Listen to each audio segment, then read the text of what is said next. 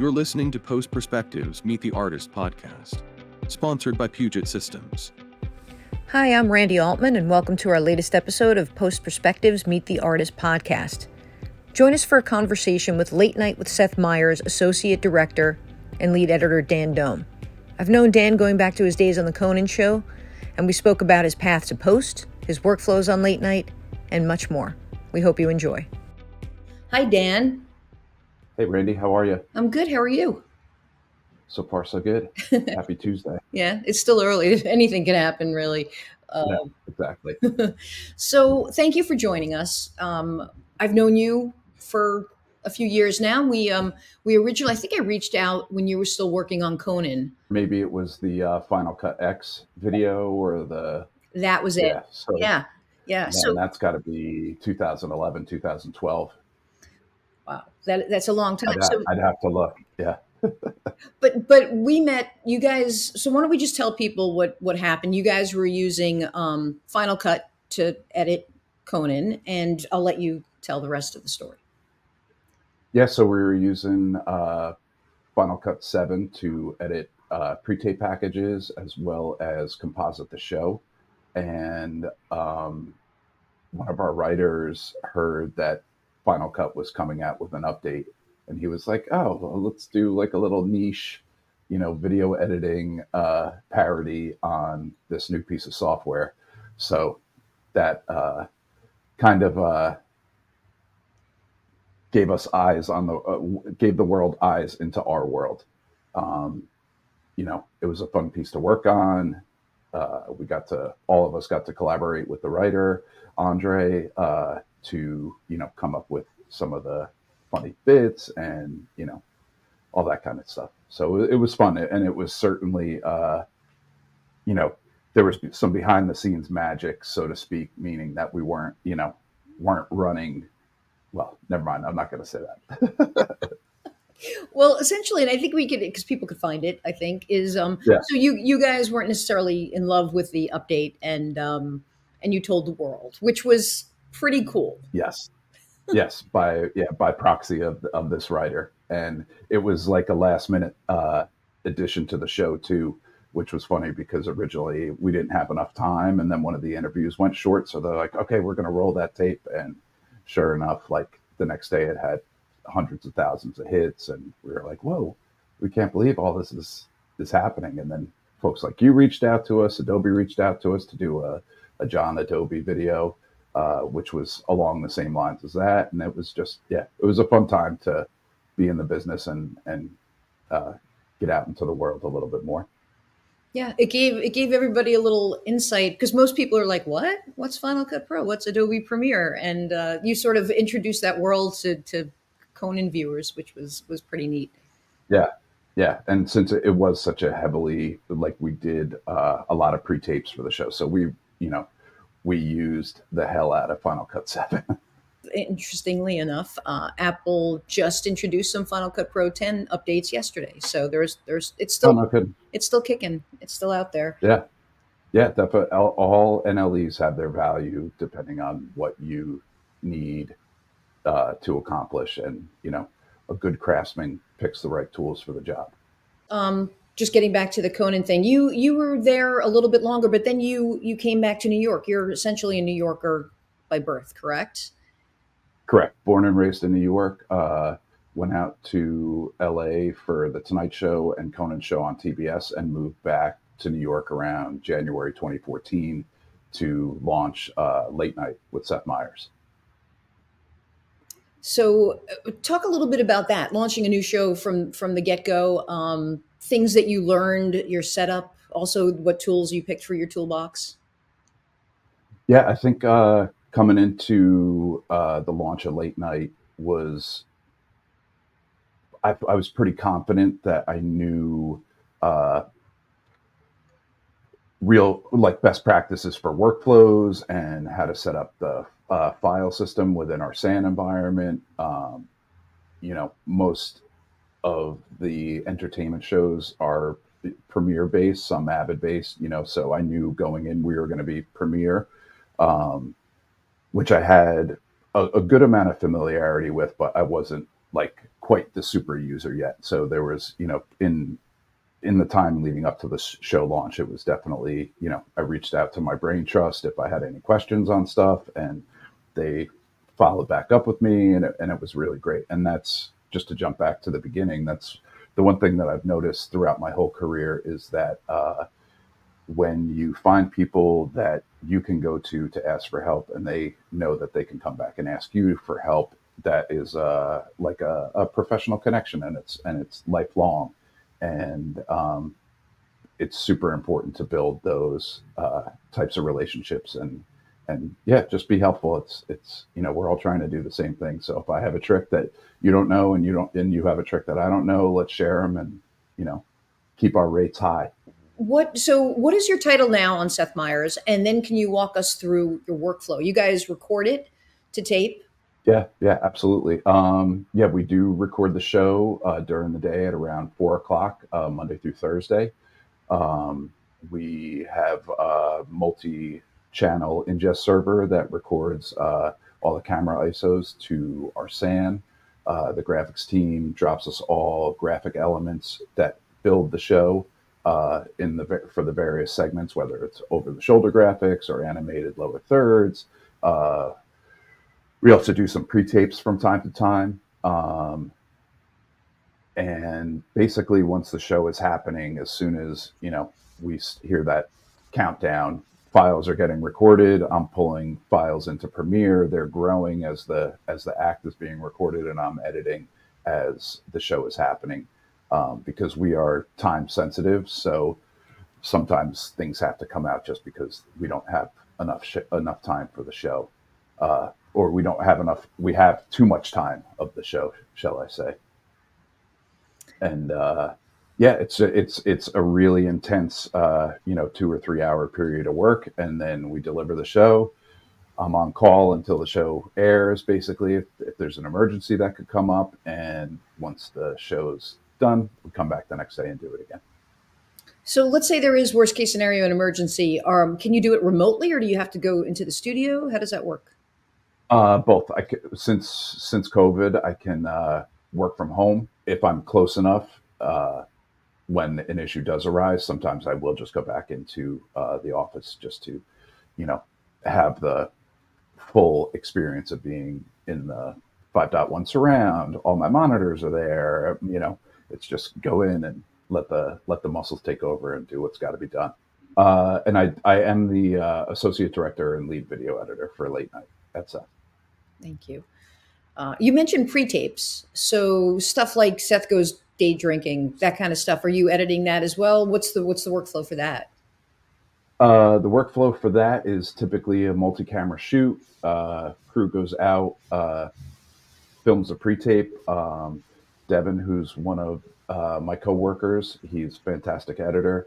He typically puts together uh, the day drinking pre-tapes um, as uh, me, our other editor Tony, and our assistant Bianca are working on other elements that are are for that show day as well. So it's all day of. It's all, you know, it's it's some days it's crazier than others, but it's it it's a really well oiled machine and everything goes pretty smoothly. So the the pre tapes can take you know quite a bit of time.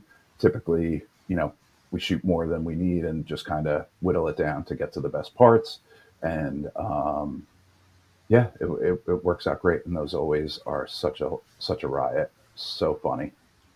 Yeah, they are. They they make me laugh. It all makes me laugh. Yeah, um, good. That's exactly what they're there for.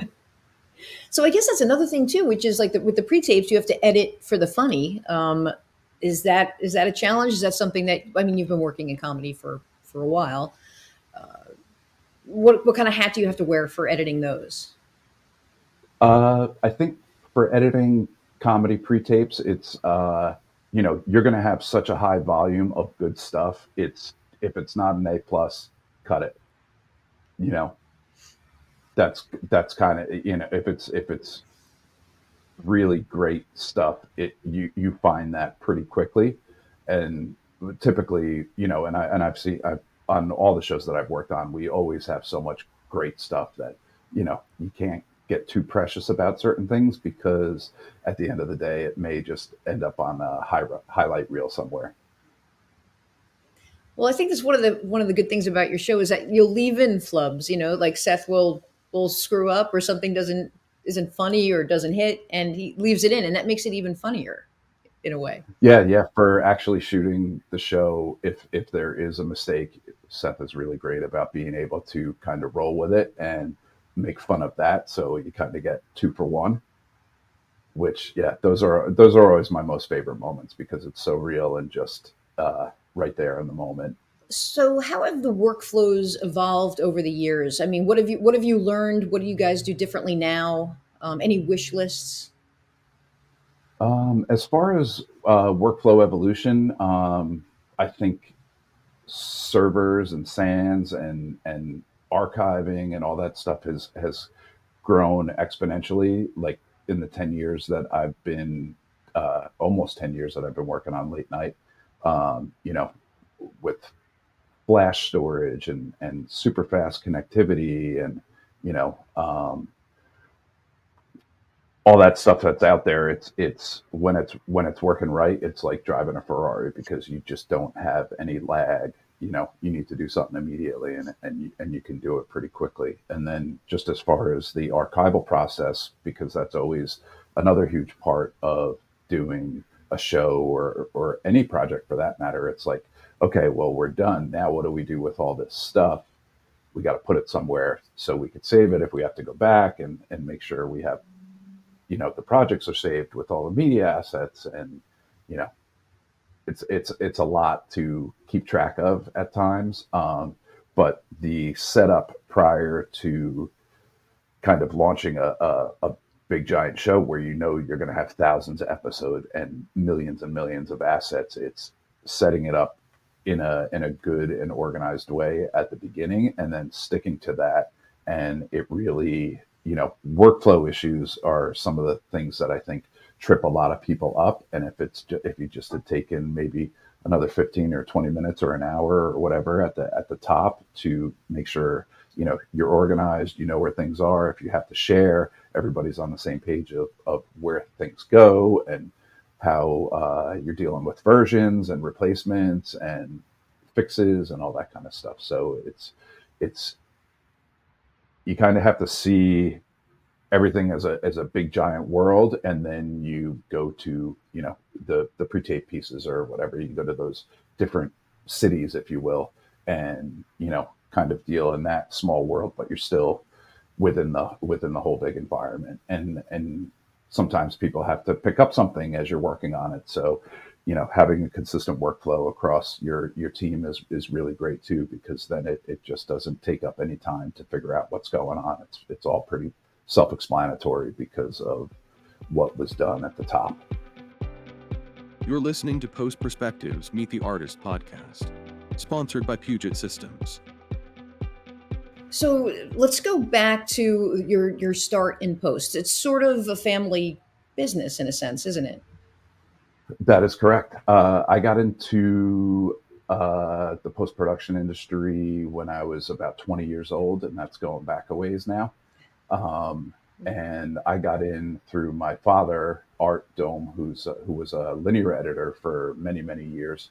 Um, he learned in the army, uh, being stationed in Berlin, worked at the the TV station that was uh, in his barracks, I guess you would say. Um, and when he came back from uh, Berlin, he ended up finding his way uh, into various post houses as a tape operator, then an assistant editor, then a, a linear editor.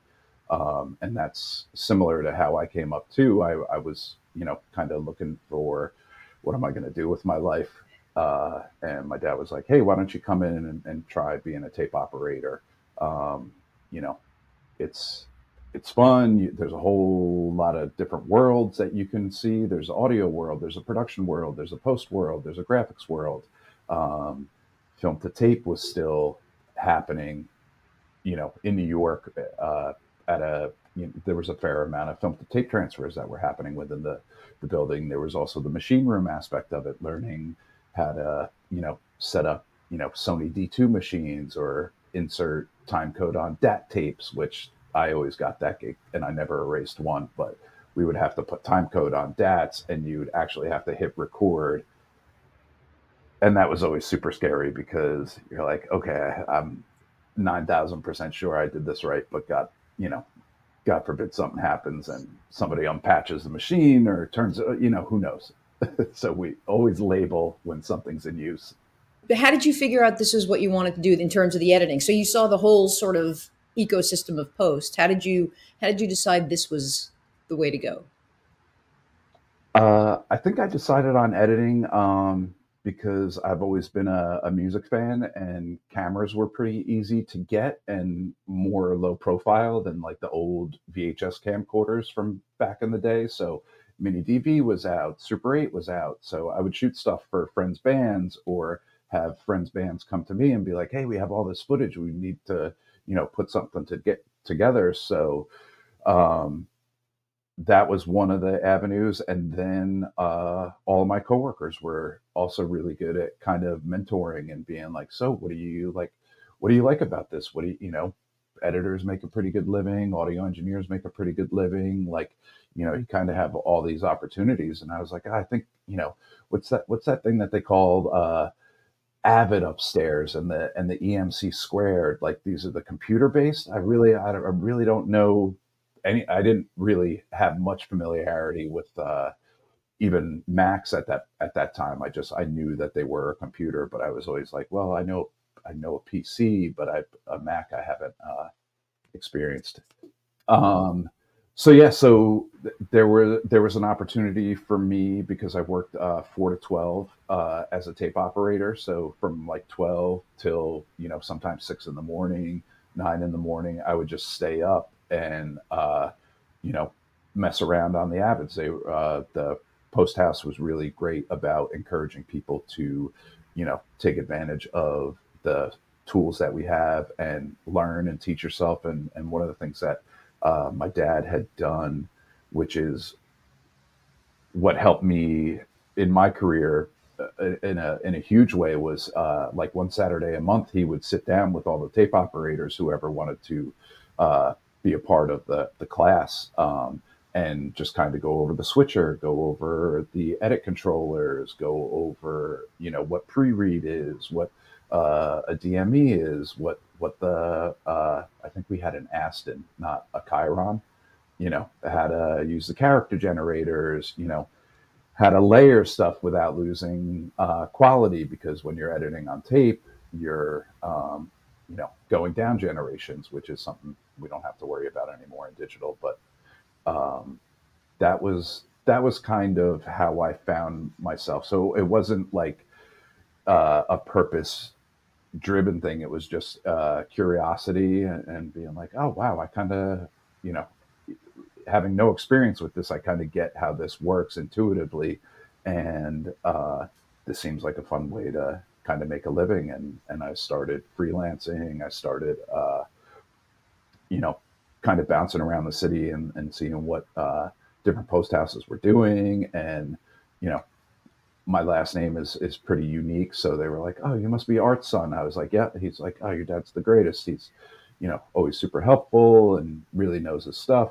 And um, that was that was kind of how I navigated my way through. Uh, so, you know, nepotism always helps a little bit, but it's like you know you gotta you gotta be able to open the door and once the door is open you have to have the skills to be able to stay and that was that was one of the things that uh, was instilled upon me by mentors friends coworkers everything it was like you know you can you can only bluff it so long so you're you know you're gonna have to deliver so i just tried to you know learn as much as I could. You know, people were like, "Oh, I'm using Photoshop to build the graphics." Oh, I'm going to open up Photoshop and check that out. Oh, I'm using After Effects to build all these uh, motion graphics. Oh, I, I want to check that out and see what that does. So it's always, you know, this industry. It, there's never for the lack of learning something new because there's always something new coming out, and I think that's. Uh, it's a really great way to never get bored of what you're doing because there's there's something new happening and and there's always new gigs and new clients and new it's it's new and if you're if you're navigating the world and staying busy, um, it's it's really great. Dan, thank you so much for taking the time. I know your days are crazy, so um, I'll let you go. But it was um, it was good to see you recently in the city, and um, yes, thank you, thank you for for agreeing to do this. I appreciate it. Yeah, my pleasure. Always great to see you, Randy. Thanks so much. Same here. Thank you for listening to Post Perspectives Meet the Artist podcast, sponsored by Puget Systems. For more information, please visit pugetsystems.com.